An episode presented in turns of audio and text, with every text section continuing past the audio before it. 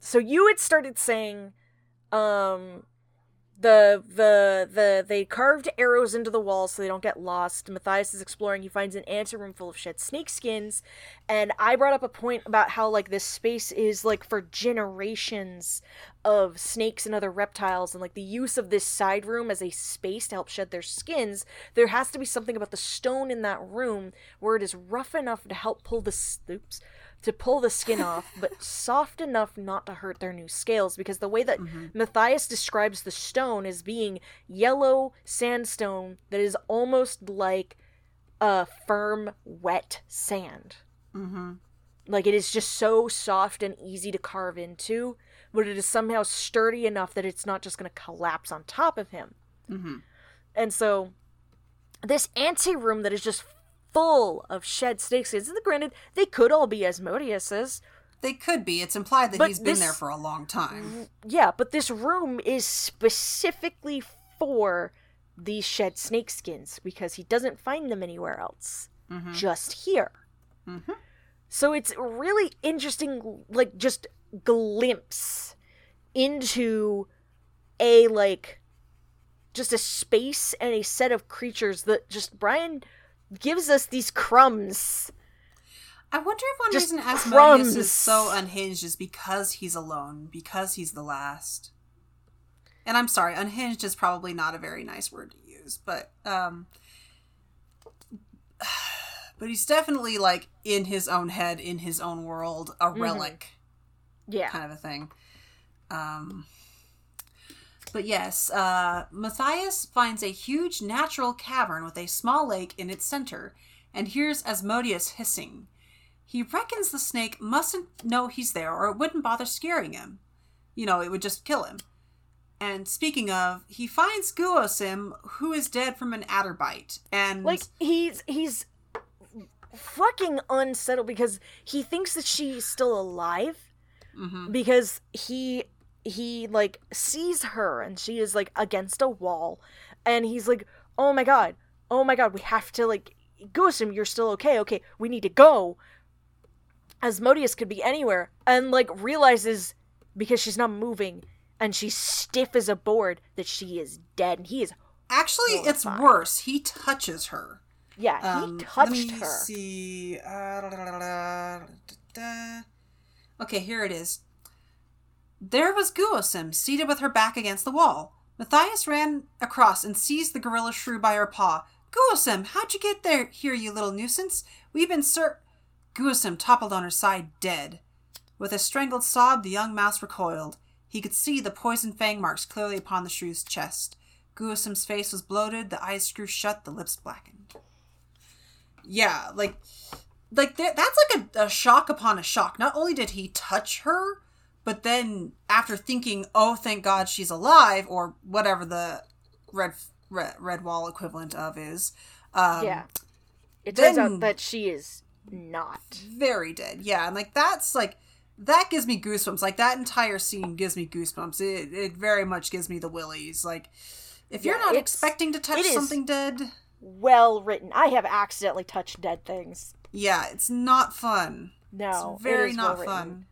All right, so leaving the cavern, he finds another small hole and goes in to come face to face with the sleeping Asmodeus. He basically finds Asmodeus's, like, air hole. Yeah. For his little lair.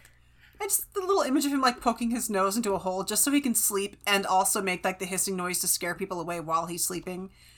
It's kind of cute in a weird way. Yeah, just a little bit. He spots the sword of Martin hung up on a root and begins to inch towards it, almost being spotted by the snake as he does. Like, Asmodeus opens his eyes in his sleep. Like, the weird, like, nictating membrane, like, moves. Which snakes don't have. Well, they... okay, I don't know if it's a nictating membrane, but I'm Googling this now. No, snakes do not have eyelids at all.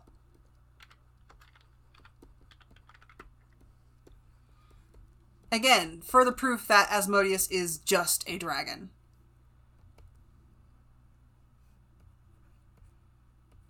Okay, I just googled it, and they have this thing called a brill, which is also called the ocular scale, eye cap, or spectacle, and it's a layer of transparent, immovable, disc-shaped skin on snakes. It literally only becomes clouded when they're about to shed their skin. Mm-hmm.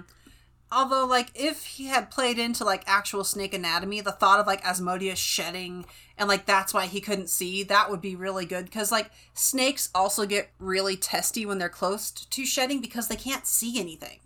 You know, yeah. They're practically blind. So, like, they're more inclined to bite. They're more inclined to strike because, like, I mean, if you were blind, you would be more defensive, too. You know, if you spent most of your life sighted and you're like, well, crap, now I'm blind for a week or so. Hope nothing comes along and tries to eat me. Anyway, yeah.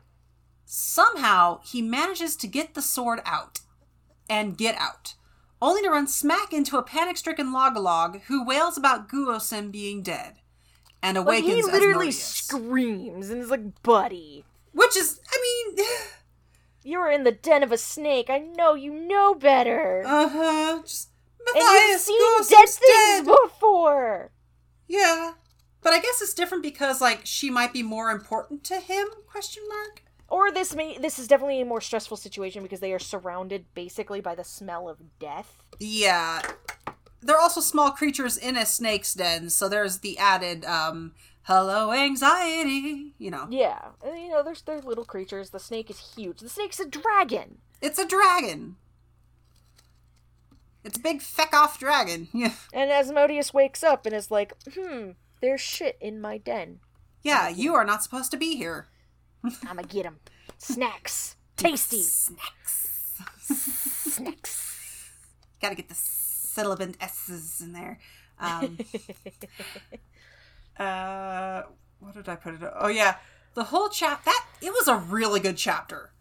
Like, that chapter stands out to me. How tense that scene is, oh man, I was just like, fuck me. Mm-hmm. It's like one of those cases where you skip ahead a little bit because you're like, yeah. Yeah, I was holding my breath. Also, I am going to apologize for the fact that I kept accidentally marking things as resolved because I kept clicking the wrong button on my phone. I was like, what is happening? Okay. It was an accident, it doesn't mean to. And as... Oh. No, I was you go. Yeah.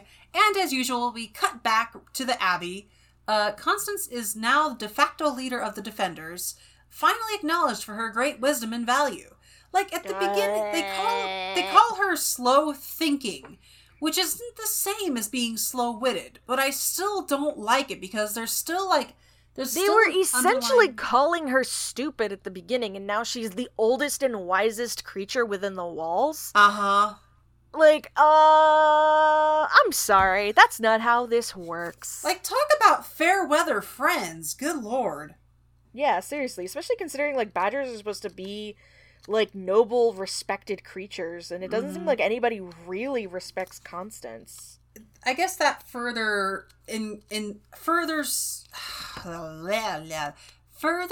solidifies the feeling that this is the end of the fairy tale era. Yeah. You know? Well, let me... Because, like, she's not getting the respect she would have gotten before. Hold on. Bygone times. I'm looking up the chronological order of the books so that I know where Redwall is on this, because there's a lot of things that happen. Okay. So it goes... If we're doing chronological order, it's Lord Brocktree, Legend of Luke, Martin the Warrior, Mossflower, Brocktree... Martin the Warrior, Mossflower, Legend of Luke, Outcast of Redwall, Mariel of Redwall, The Bellmaker, Salamandastron, Redwall, Matameo, and then we get Pearls of Lutra, The Long Patrol, Marlfox, Tagarung, Triss, Loamhedge, Rakitam, Hyrulean, Eulalia, Doomwhite, Sable Queen, Rogue Crew. Mm-hmm. Yeah, so it is, like, in the middle. This is not the end of the fairy tale era. This is smack ass in the middle. Okay, so I take it back. Also, it's my turn to take a potty break. You entertain them for a minute. Okay. Anyway. So, the tunnelers will breach the abbey by noon that day. So she goes to consult with Formal. And then We cut to Cluny, who is too deep in thought to really care about the tunnel, so Dark Claw, Fangburn, and Kilconey take upon themselves to mount the attack in his stead. Kilconey. I love Kilconey. I really, really did not want him to die. I know, I'm so mad. It's like, couldn't he have just, slipped away? Because my thing is, he didn't really originally want to be there. He's making the best out of a bad situation, but, he didn't want to be there. And, even when they do capture the abbey, he's still no hard feelings, guys. Just, that's how it is. Mm-hmm. And, he's the one who has the idea, we should not tell any of the other members of the Horde that Cluny's acting weird because they're just gonna fucking desert. He's very smart. He is. But as we know, with all competent vermin who are not the main villain, their death will be swift and ignominious? What's the word I'm looking for here? It's not ignominious. English is hard. English is, in fact, hard. Yeah. And to all those out there who are bilingual, multilingual, or polyglots, I have so much respect for you. Anyway. Especially if English was not your first language. Yeah, definitely. I'm so sorry you had to learn our language. It's bad. Right? Let's see. Above ground, the Redwallers listened to everything going on in the tunnel, ready to rain hell upon the attackers. And I mean that quite literally, because the Redwallers' plan is simple, brutal, and effective. Boiling hot water is to be poured down the tunnel. They have two huge cauldrons bubbling away on fires in front of where the moles have said that the first rat's head is going to pop up. And they've got, the tunnel, staked off so that they can collapse it. Mm-hmm. They know exactly when and where they're going to poke up. And, I put a note here, finally, they're actually using some good siege tactics. Because, this is stuff that would happen. During a siege, you would pretty much throw everything you had at the attackers. And sometimes that included boiling liquids of varying types. And it's effective, painful, and terrifying. And, hello, nightmare fuel. Kilconey rallies the troops, issues the final orders, and it's time to go. Meanwhile, Cluny is trying to sleep back in his tent, but as ever, Martin is haunting his dreams. Martin says, "No sleep for you, bitch!" Nope, you are attacking my home. I am going to make life hell for you. And, all of his, dead captains are, urging him to turn around and fight, but he doesn't. He's just running from Martin in his dreams. You can't hide from yourself in your sleep. Yep. Dark Claw is the one who is leading the attack through the tunnels now. Mm-hmm. And he's got, a contingent, and there's a bunch of them, in the tunnels as well. And Kilkenny's got the rest of them ready to go. And so Dark Claw's head pops up. He, sees the mice, around. He's like, ah, I've caught them in the middle of just a little country bumpkin game. And then he turns, and he sees the cauldrons. And Constance. And he's, about to lift himself out because he's just ah, this isn't anything. And then Constance and, I believe, Ambrose. Yeah. Tip the cauldrons over and flood the tunnels with scalding water.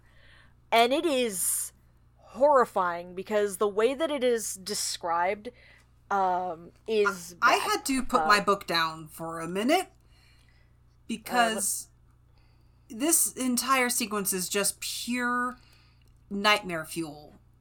The thought of hot boiling water underground in the dark. Just God. I feel I'm gonna read this. All right. Dark Claw set his claws against the ground to lever his body out of the hole. Before he could do anything to stop them, the badger and her companion tipped the bulky pots over. Dark Claw did not even get a chance to scream out a death cry. Boiling water cascaded down over his head in a hissing, steaming deluge. The force of the rushing water sent his body plummeting back down the hole. Endless gallons of scalding water hit the rats in the tunnel like a hellish tidal wave. The tightly packed rodents were instantly slain. It's unsettling and is just not a fun way to die, because he didn't die by drowning. He was scalded to death. Yeah. Like, that amount of pain, and, like, basically just cooked him alive. It's deeply upsetting. Mm-hmm. And so, after this, they all jump on the tunnel to collapse it. Yeah. Like, the Redwallers, they jump on it, they fill it with, like, rocks and rubble and shit, so that they can't get into it. And, like, the abbey creatures fell silent and drifted away from the heap of stones which blocked the hole, a fitting headstone for a mass grave of the enemy. Mm-hmm. Oof. Brian knows how to write some shit. Yeah. Like, this is the kind of things that are terrifying about war, and I again am upset that he doesn't get into the aftermath and what that does to somebody's psyche. Like, these are all peaceful creatures who basically just killed a lot of people. Yeah. I think to, like, the average Redwallers, they're partially protected by, like, they didn't see who got killed, and probably to an extent to them these aren't people. Yeah, but at the same time, they are. Yeah. They are still a life. The thing about being a member of the Order is that life is considered sacred. Yeah. You don't kill if you can help it, you know? Yeah. That's the way that it works. That's the vibe. And the Redwallers may have some of that kind of removal where it's like, oh, well, but these were enemies and they were trying to kill us. This is still peaceful creatures who have been forced to commit war crimes. Yeah. And mass atrocities. Yeah. So, like, this is going to affect them. Mm-hmm. I'm assuming there are going to be many nightmares after this. Yes. Because you know that they definitely heard the screams coming from the tunnels. Yeah.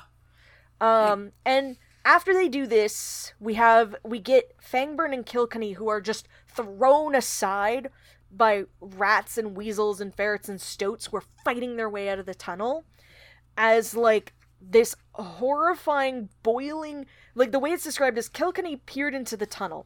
All he saw was the battered body of a stoat being borne towards him on what appeared to be a boiling wave of ooze. Yeah. He jumped backwards as the shoring burst and the tunnel workings caved in with a dull rumble of earth. And then we cut back to Cluny's nightmare, and this is honestly terrifying to read, and I'm gonna do it anyway. Hello, this is the body horror, and I'm very sorry. Yeah, trigger warning, body horror. Yeah. As Cluny ran, another specter appeared in his fevered dream. It was a hideous-looking thing covered in a dark, steaming substance. It stood barring his way with its arms stretched wide as if to embrace him. Cluny pushed it savagely from him. It moaned piteously, "Chief, it's me, Dark Claw. Look what they did to me." And we get Kilconey and Fangburn looking at each other outside the tent, and they, like, are like, "You go in. No, you go in. Actually, neither of us are gonna go in, and we're just gonna let him sleep. We'll leave this till later. It's fine." Yeah. We're not gonna. We don't want to die today. Yeah. Yeah, we don't want to, no. The plan failed. Cluny is sleeping. Maybe he'll be in a better mood when he wakes up.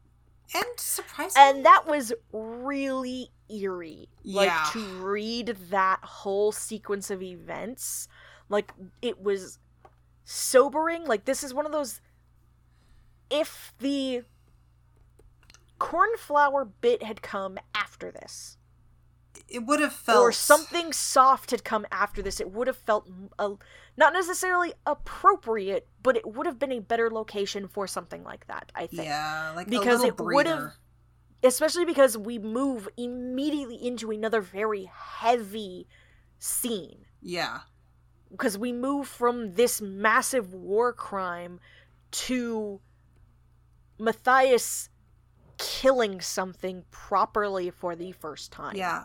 1 second. I'm in my room! Okay! You can cut that. Apparently they forgot that I was recording, even though I told them several times. Lord. Yes, Father, I heard you clumping around. Could you cut that, please? Yeah, I'll cut it. I didn't hear the clumping on my end, but it may pop up in your audio. No, but like there will be me yelling like, hi, you know, I hear you. Yeah, anyway. Yeah. So yeah, I think that they're having something to kind of cut this just a little bit, even if it was just shifting to what I think would have been interesting would have been seeing Warbeak. Yeah, like getting more of her story. In between this. Getting a little bit of focus on her as she is seeing this happen, and she is starting to watch more closely what is happening as she is settling into her her position as Queen of the Sparrow. Mm-hmm. Like seeing her sending scouts out, coming into her own, sending scouts out properly, like being a leader, seeing just even just a bit, a short scene. It could have been a paragraph. Mm-hmm. Something in between these two very heavy chapters to break this up a little bit, because there are sometimes we're breaking up the action. It feels like Brian is just throwing something in to throw something in, and it's in a really weird and weird spot that just kind of breaks it in a way that I'm like, wait, what the fuck? Yeah. Like it breaks my immersion a little bit. But in this moment, it's kind of like, I wish there had been something to break this up beyond getting Fangburn and Kilconey debating whether or not they should wake Cluny up. Because that's still very tense. It's coming immediately after Cluny, like, seeing Dark Claw's ghost haunting him in his dream. And they are both legitimately scared because they could easily be killed. Yeah. Because Cluny is violent and unpredictable. Mm-hmm. And yeah, I think getting, because we get the Sparrows again in a little bit after this chapter, basically. Yeah. Like, we start getting the Sparrows again, but seeing a little bit more of them from, like, not in the perspective of being around Matthias, specifically, would have been interesting to me personally. And but... again, I think it would have broken these two chapters up in a nice way. Well, we won't get that. Because this is an old book, and rewriting these books would be too much. All right. But so, yeah, speaking of the next chapter that is very heavy. So back in the quarry caves, the two run from the pursuing Asmodeus. He isn't worried. He knows these caves, and they don't. Sure enough, the two run smack into a dead end.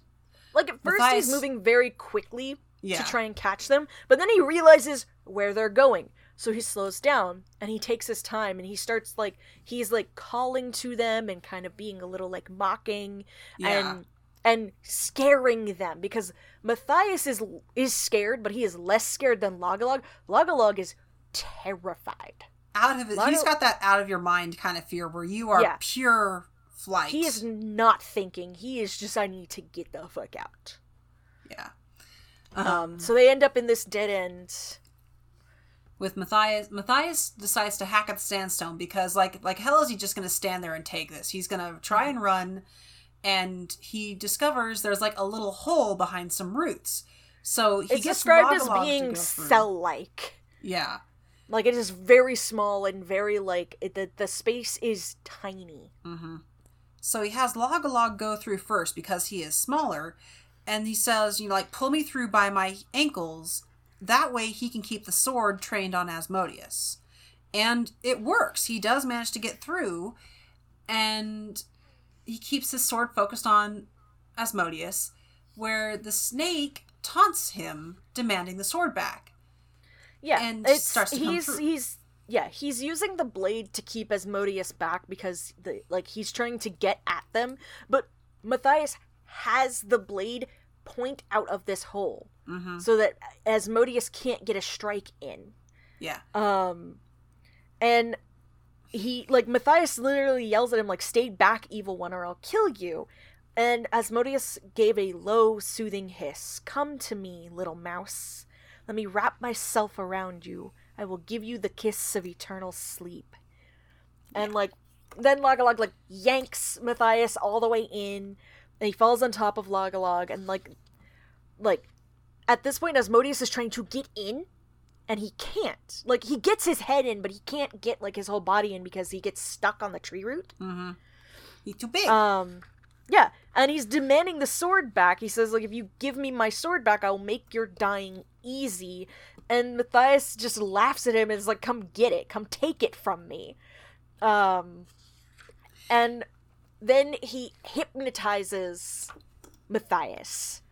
Like, he can't get through, so what he does is he relaxes himself, and he starts swaying his head from side to side. He's like, look at me, my little friend. I can see that you are a great warrior.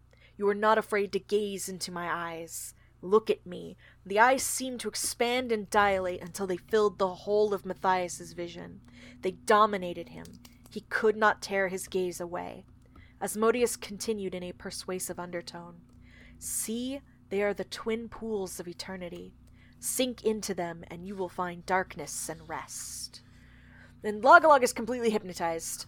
Yeah. Matthias, too, he is feeling himself overcome with, like, lethargy. He's, like, feels the adder's voice is, like, this... It's described as a cold, dark, green velvet fog that is threatening to envelop him. He feels his eyelids begin to droop. And then Martin the warrior just strides out of the mist. Deus Ex Martina! I'm divorcing you. And says, I am that is. Matthias, why do you sleep? There is a warrior's work to be done here. Pick up your sword, Matthias. The evil one shall not have it.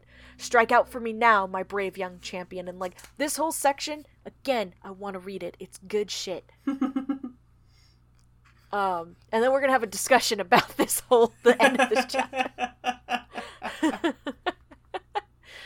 Because Kit and I have different opinions about it. Asmodeus was working his body free, pushing forward. Matthias's eyes were shut. His lips moved with one word. Strike. Suddenly the spell of the snake was broken. The young mouse's eyes snapped open, clear and bright. He swung the ancient sword high and struck at the giant adder. He struck for Redwall. He struck against evil. He struck for Martin. He struck for Log-a-Log and his shrews. He struck for dead Guosim. He struck as Methuselah would have wanted him to. He struck against Cluny the Scourge and tyranny. He struck out against Captain Snow's ridicule. He struck for the world of light and freedom. He struck until his paws ached and the sword fell from them. When Log-a-Log awoke from out of the trance, he saw his friend, Matthias the warrior. He stood shaking. His chest heaved with exertion. His paws hung limp at his sides. The great sword lay against the warrior's blood-flecked habit, its long, deadly blade crimsoned in victory. And the head of Asmodeus' poisoned teeth, the giant adder, lay severed upon the ground, its eyes dulled in death, never again to hypnotize another living creature. Kit called this anticlimactic. I mean... I would like for you to explain your reasoning before I go into my reasoning about why I think it's not. Okay. So, to me, I find it anticlimactic because, mainly because, like, I don't think the writing is bad, but I feel that Asmodeus is stuck in a wall. Matthias is at the ropes. And then all of a sudden he has a vision of his past self come out and go, hey, stop being an idiot. He's like, oh, all right. And then he steps into the role and he does kill the snake, but there's no grand battle. There's no really, like... The face-off doesn't feel equal here. Like, he kills Asmodeus when Asmodeus is half-trapped with, like, most of his abilities, you know, trapped behind the wall. Like, yes, he was able to hypnotize him, but he was still stuck. He was still trapped. He wasn't able to strike back or fight back in any real meaningful way other than his hypnotism trick, which Martin undoes.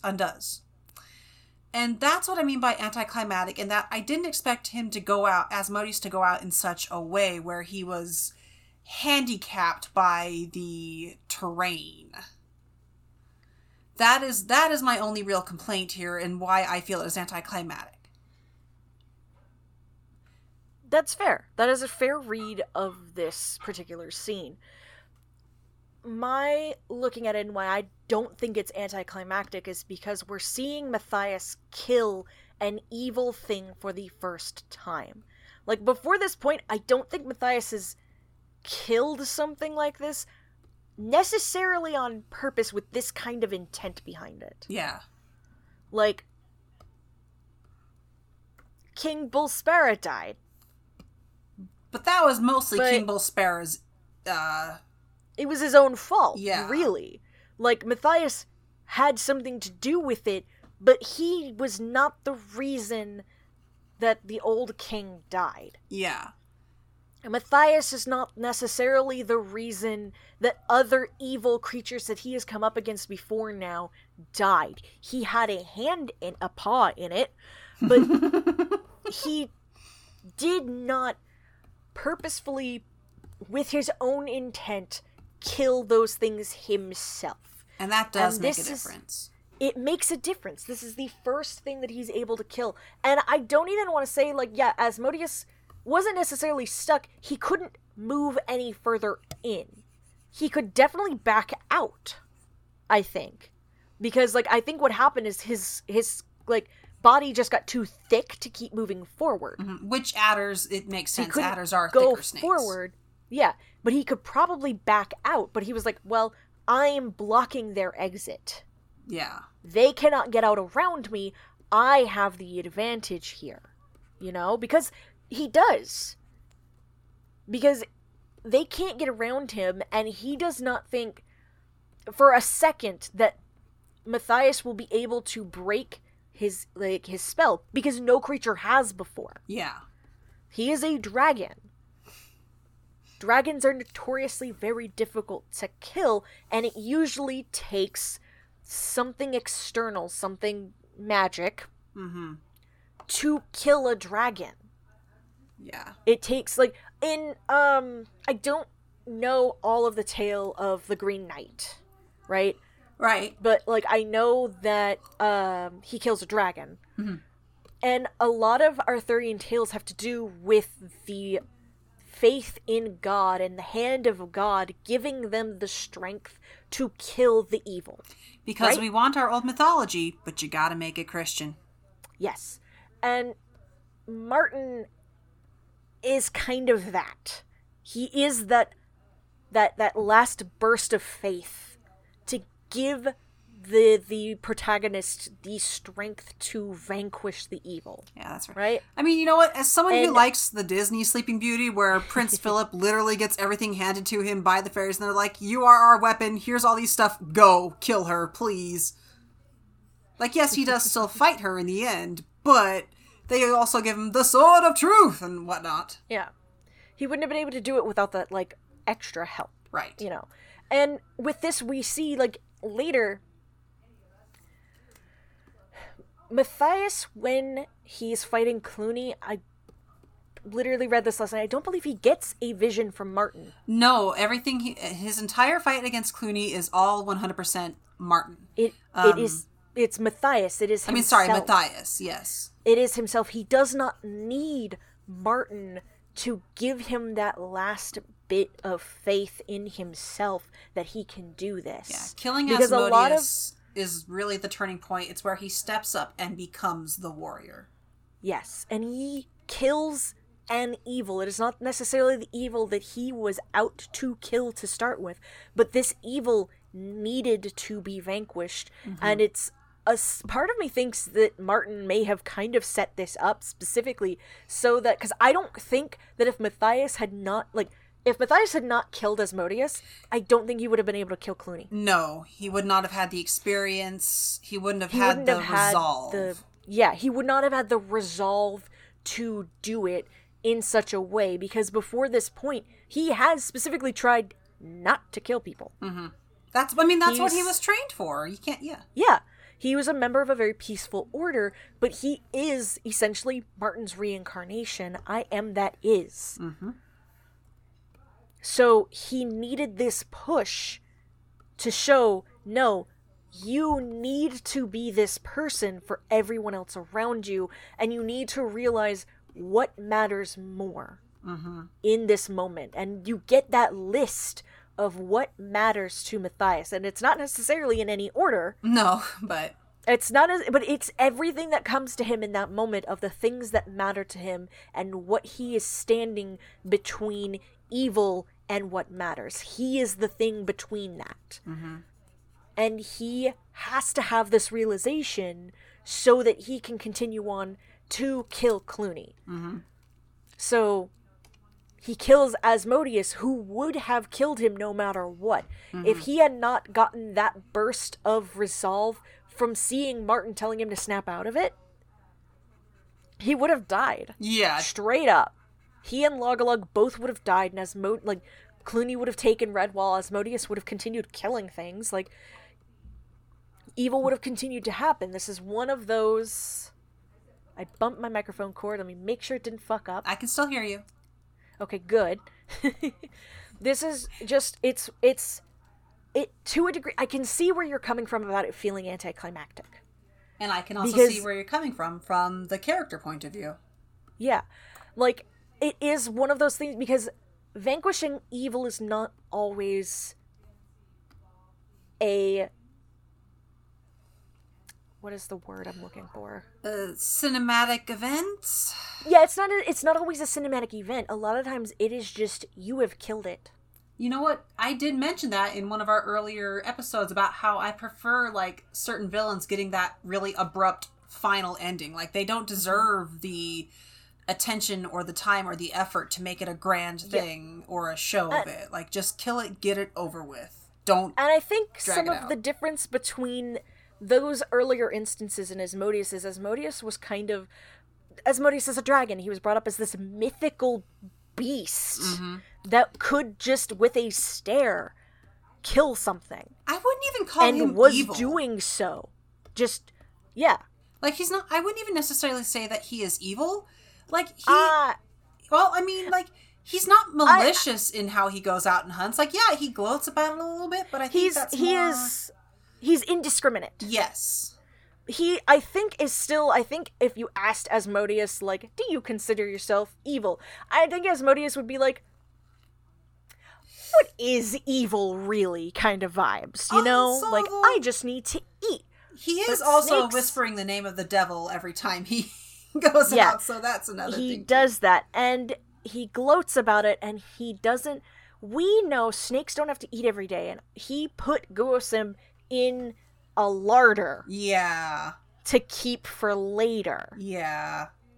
So there's to a degree where this is... I think that Asmodeus is evil because it's not necessarily doing things to survive, but doing things to terrify. You know what? That's a good point.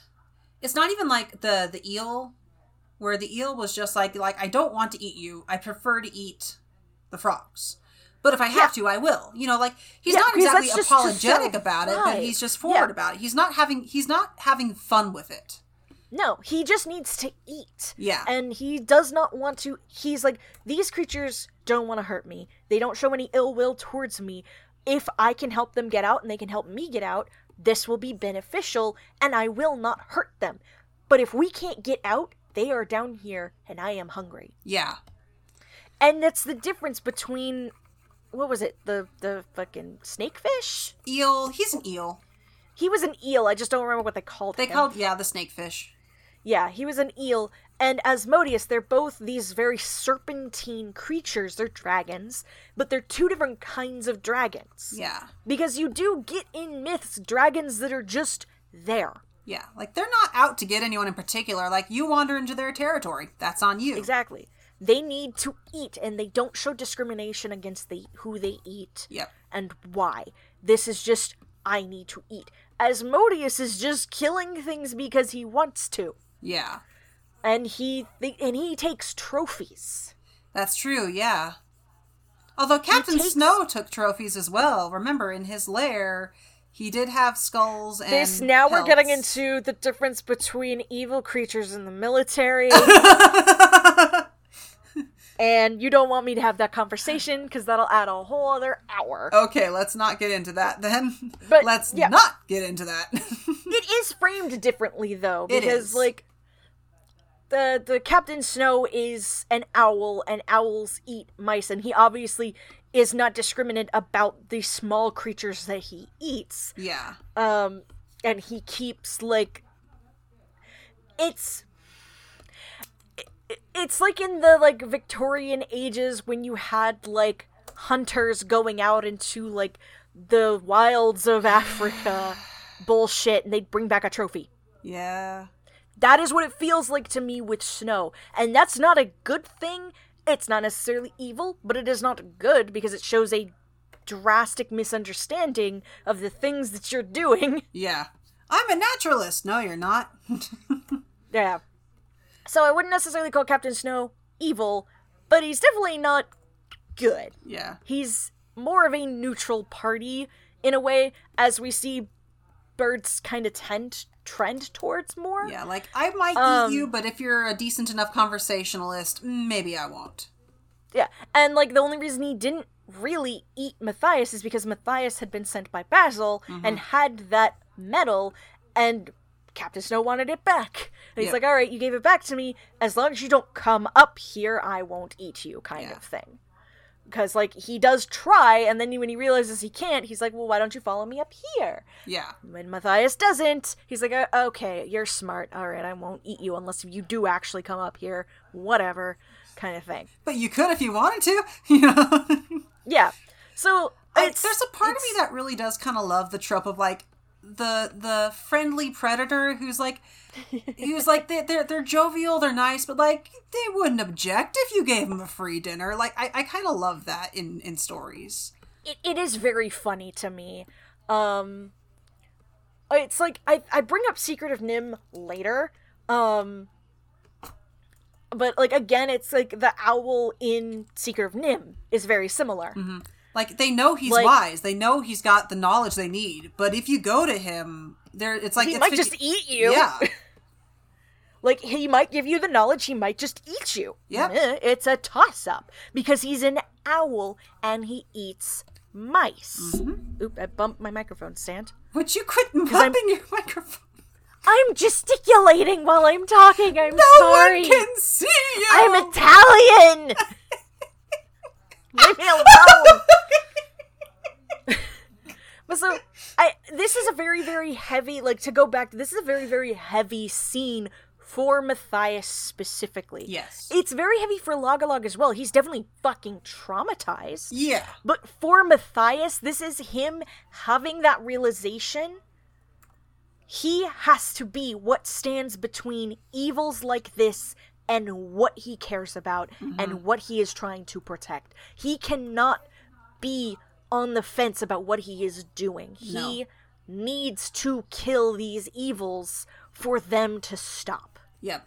Also, there's some nice parallels between this and Constance saying we need to cut off the head of the snake. Yep. Also, the whole conversation... Okay, so jumping back to the book... On their way back to Redwall, they stop at the ramshackle barn where Julian gives Martin a good and sound warning. Matthias. I'm going to keep doing that. I apologize. Matthias. Listen, Martin knew the sword wasn't magic. Yeah. But Matthias says, like, the sword is not magic. It's not special. What makes it special is who wields it and what they wield it for. He knows. Wait, Matthias. I wanna read this. Like, the actual thing. It's really good. Like, this whole paragraph, this whole conversation is very good. Yeah. So, the marmalade cat loomed up out of the half-light. So I see. Welcome, little friend. Is that the sword you told me of? Matthias proffered the blade for inspection. It is indeed. Asmodeus the snake lies dead. I slew him with this very weapon.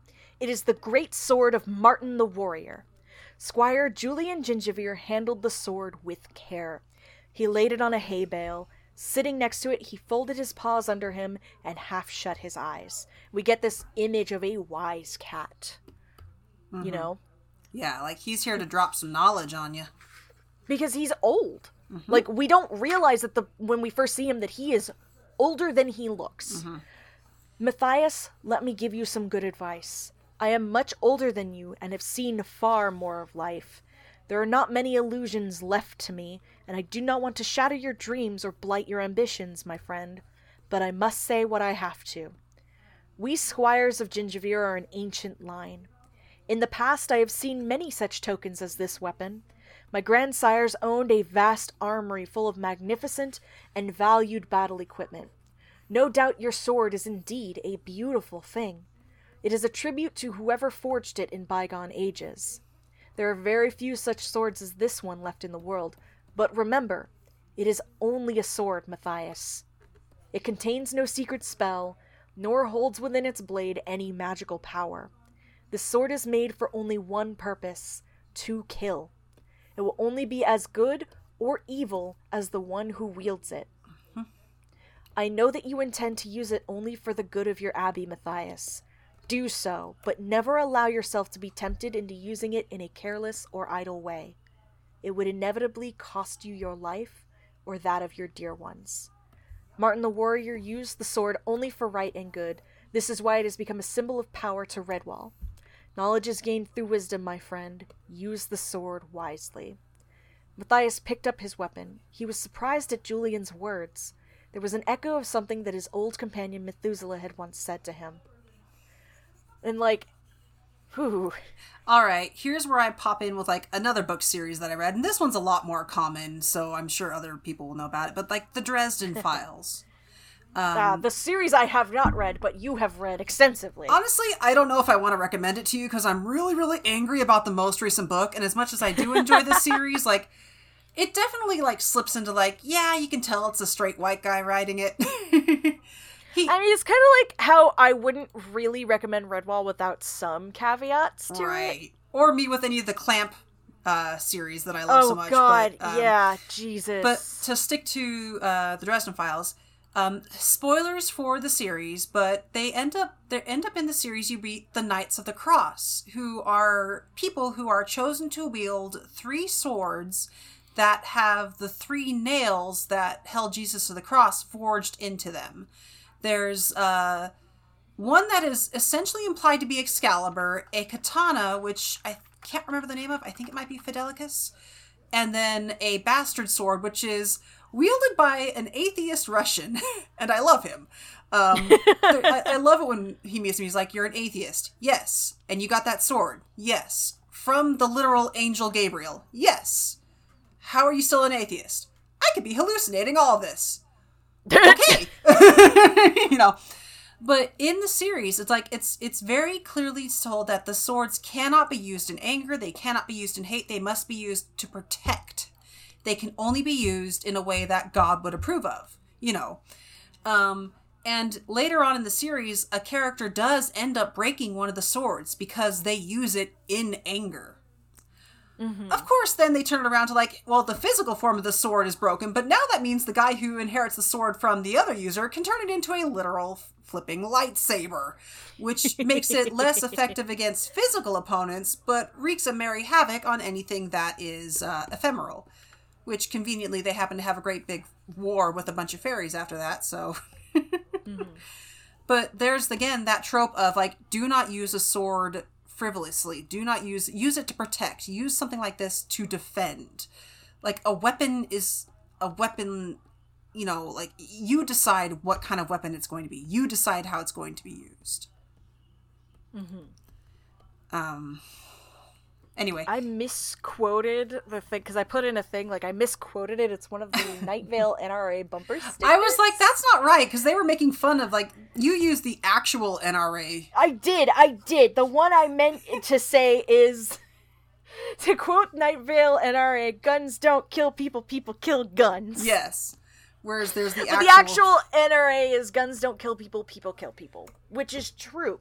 Weapons are not evil, they are objects and tools. But that doesn't mean that they shouldn't be regulated. Fuck you, NRA. This depends on the branch of the NRA that you are talking about, because yes. The socialist NRA is all for the regulation of weapons, but is also aware that they are necessary. Yes, well, I am not anti-gun. I grew up learning how to handle firearms, and they are not toys. I got my first BB gun when I was 10. It was a piece of crap, and my dad hated it, but my grandfather gave it to me. I've shot BB guns before. Yeah. I've also shot a regular gun, and guns scare me, but that's because I don't know how to handle them properly, and I do not trust myself without proper training to handle a gun. Mm-hmm. I can handle a bow and arrow just fine. But a bow and arrow, you have to really be trying to get it, Yeah, you can fuck up your own muscles and, give yourself, skin burn and stuff like that from using them, but, you're less likely to kill yourself if you accidentally shoot yourself in the foot. Yeah. But anyway, regardless, So we get back to... he knows Matthias intends to use it honorably, but soundly and firmly warns him against foolish or casual use of the sword. It is for killing. Okay, we talked over that. Mm-hmm. Hearing an echo, there's Methuselah. He leads the cat over to Captain Snow, where the thoroughly humiliated owl is forced to keep his side of the bet. Returning the medal... He's so angry! ...swearing to not eat shrews or mice and apologizing to Julian. He's just harumphing and garumpfing and just absolutely humiliated. This owl is having the worst day of his life. Probably worse than the time he got stuck in a tree. He throws the medal at Matthias's feet and is just like, I'm not going to say another word while that salad-eating cat is in hearing range. And Matthias is just like, huh, you know, I never took you to be a bad sport. And, you know, I've got an entire regiment of shrews hidden around. You know, you need to honor your wager here. And the owl's just like, God, fucking fine. Yeah. Fine. I'm just imagining, like, you remember, like, the old, like, now, the way you said that, I'm just imagining Carcat now, but as an owl. And he's like, all of the shrews, like, break cover, and they're, like, dancing and whooping, and Captain Snow's like, go away, begone, I can't stand it, all those little dinners dancing around, it's too much, I tell you. I guess it would be, like, and the Matthias equivalent of, like, a microwave dinner coming out to dance in your room.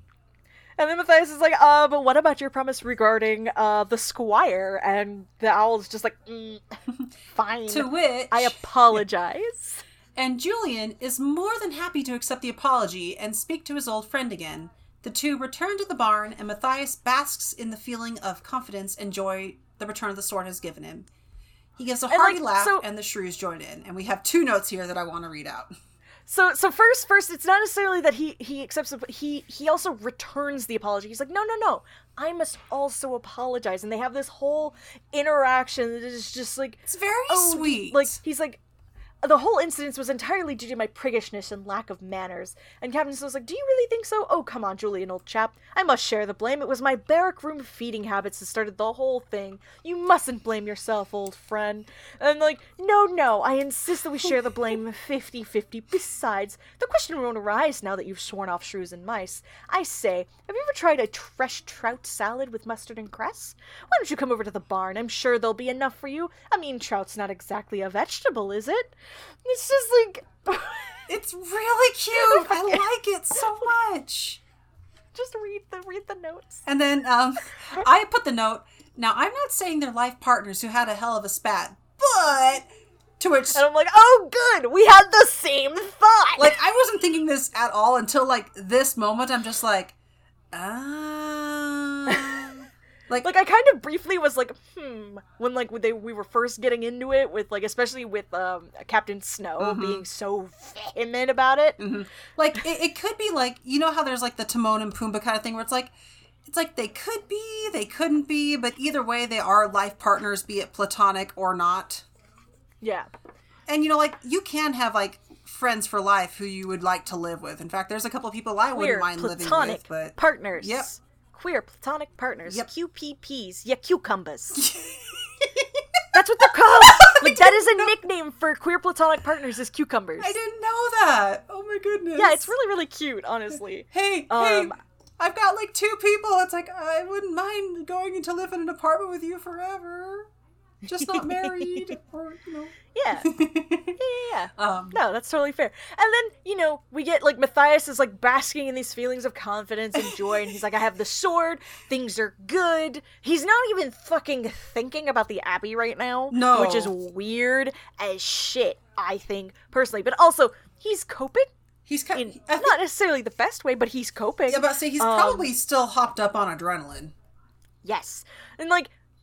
Your note when he's like, he gives a hearty and very infectious laugh that the shrews can't help but join in on. You're just like, kick flips into the sunset. I couldn't help it. Because that's what... Yeah. Shout-outs to the Escapophiles. I think we gotta do that at least once per episode. Listen, they inspired us. They did. And they inspired us to do this. Except both of us have read these series, we just haven't read them in fucking forever. Yep. So, you know, we remember some things, and then other things we're like, what the fuck? Yeah. And my response to Kit saying kickflips into the sunset was radical! Yeah. God, could you imagine, like, a modern reimagining of Redwall? I mean... God. Would that be just be the borrowers? That would be actually... no, not necessarily. I guess. I think if we eliminated humans, but like made it an actual modern setting. Wait, we can't get into this right now. Focus. No, you're pondering. For those of you who have not read Animorphs, in the Animorphs books, a lot of times they'll end, if they're not part of like a set of them that have to be read one after the other, because they're in a like they're all the same story, like the David trilogy. Which anyway, I mean, a lot of times they'll end. They both with have the, rats the, involved. The kids. What? They both have rats involved. Oh my God! Fuck off! Fuck you. Anyway, a lot of times the Animorph books will end with it similar to this, where they're just, you know, like it's a bunch of like 13-year-old kids and everything is fine and they kickflip into the sun. You know, we're not completely kind of traumatized. Yeah, they're 13. It's whatever. Okay, so Cluny emerges from the tent, renewed and reinvigorated, and gives his men for no reason. This is not explained for like until like the end of the book. Mm-hmm. This is not explained. We just is like, oh, what the fuck, Cluny? You good? No. Yeah, because like he's renewed and reinvigorated and gives his men a whole day's rest. The Redwallers use the break to start repairs on the gate. Cluny hardly minds, seeing as his improvements to the soon-to-be his stronghold, that is Redwall. He tells a passing Fangburn to light a large fire in the nearby ditch. And, like, the way this whole paragraph is written, it's like, yes, he is, like, he's here, he's back in control, but he's not... It's like, it's Cluny, but someone took his mind and shifted him slightly to the left. He's still here. Yeah. He's still Cluny. But he's just off-kilter enough that you can feel it. Yeah, and, like, he's, like, talking to himself, and, like, Fangburn is passing by, he's like, sorry? Who are you talking to? And it's like, oh, nobody, I'm just, look at the gate, look at them, what does that gate, like, what is that gate for? To keep us out? And he's like, no, to keep us from getting in. It's like, that's exactly what I just said, you know. Well, but there is a difference. Yeah. There is a difference. Because they're not thinking about the other ways in which you can get into the Abbey. That's true. But Cluny is, because he's smart. Mm-hmm. And there are the three other goddamn doors. Mm-hmm. That nobody guards. Nobody guards, because they're locked. But people go in and out of them all the time. And so, yeah. They light the fire in the ditch, and it's a big, like, bonfire, and they get Plumpin and the Dormouse family, and he threatens them, and he's like, Plumpin has to help them get into the Abbey, or Cluny's gonna kill the entire family. Like, just straight up. Yep. And Plumpin is just like, I will do anything to protect my family, anything that you want me to do, I will do it. And I don't blame him for this at all, yeah. I don't either. Like, listen, this is one of those things where it's like, when you're in this kind of situation, you just want to protect what's yours. You need to do. Yeah. You need to survive. There's people who will be like, oh, but he should have just died. No. And kill his whole family? No. Yeah, exactly. That's not the kind of situation you can judge somebody for, you know? It's a horrible, awful situation. And, like, he feels like garbage. He knows he is betraying them, and he does not forgive himself. But he cannot be responsible for the death of his family, because, like, he knows his family. Whereas the Redwallers, yeah, they're nice. Yeah, they're kind, but they're abstracts. He doesn't know them. They're not his family, the people he's spent his whole life with. They're not his mother, his father, his siblings, his you know, cousins, all of them. He doesn't know the Redwallers like he knows his family. Yeah. So and he, sorry, go ahead. No, I was just gonna. So he slips in among the work crews using a scavenged habit to blend in. They took it off of a dead Redwaller. Yeah, who fell over the yeah. And he sneaks in with, like, this board of wood and, like, helps them work. And then, like, he is taken back up once they're done in the baskets. He gets afternoon tea. And he feels so bad the whole time. Yeah. He's like, It's like, and he sneaks up to the gatehouse to wait because no one is using the gatehouse right now because that was where Methuselah lived. Mm-hmm. nobody's using the gatehouse, and like, so nobody thinks to look there for somebody. Right. And nobody notices that he's a new person there, because there are a lot of new people mm-hmm. in the Abbey, because they have a lot of refugees from the forest in the Abbey. Yep. It's all a very well thought out plan. It really is. Like, this is when we really get to see Cluny, like, it's when he finally stops, like, using force and just really sits down to be clever that we see where he gets his name. He just likes using force. Yeah. I mean, like, it is, like, the direct, most efficient option half the time. Mm-hmm. And usually it works. But the Redwallers are stubborn. Yes, very. Yeah. So, come nightfall, let's see, are the abbot gives a pick-me-up speech, which does seem to help. Constance, Jess, and Basil agree it was very pretty, but pointless. Cluny won't leave until they are all dead, or he is dead. Yeah, they basically are just like, yeah, this, like, because the abbot is giving this speech so that the average, like, Redwaller doesn't feel demoralized by what's happening. But the captains are like, yeah, but... Yeah, this is not going to end how you want it to. This is not how this kind of situation works, unfortunately. Like, that'd be great if it worked like that. Yeah. But it's not how it works. No. So, the unfortunate Plumpin does as Cluny had ordered. He takes a rag and greases up the gate hinges, basically, so he's able to open them after nightfall. Cluny enters Redwall through the door, and Plumpin is bludgeoned on the back of the head by Fangburn. Yeah, he's like waiting for them, like, just very, very nervous. Like, my family will be safe now. I let them in. I did what I was supposed to do. And Fangburn just smack. Like, I thought he was dead. I was like, oh, well. I also thought he was dead. I was like, well. Like, the way they describe it, he drops like a rock, and it's like, oh, that's a dead dormouse. Dead as a dormouse. Yay.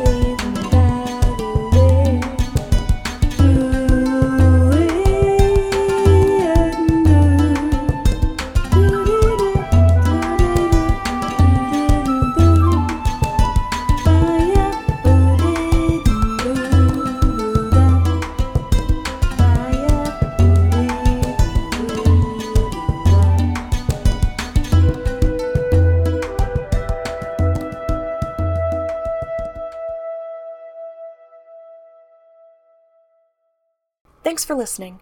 If you like this podcast, please be sure to follow us on Twitter @abbey-archives. And if you'd like to read along with us, join our Discord, linked in the description below. You can also follow our parent podcast @Hope's Hearth Pod. Remember to wash your paws like good Dibbins and take care of yourselves. Bye!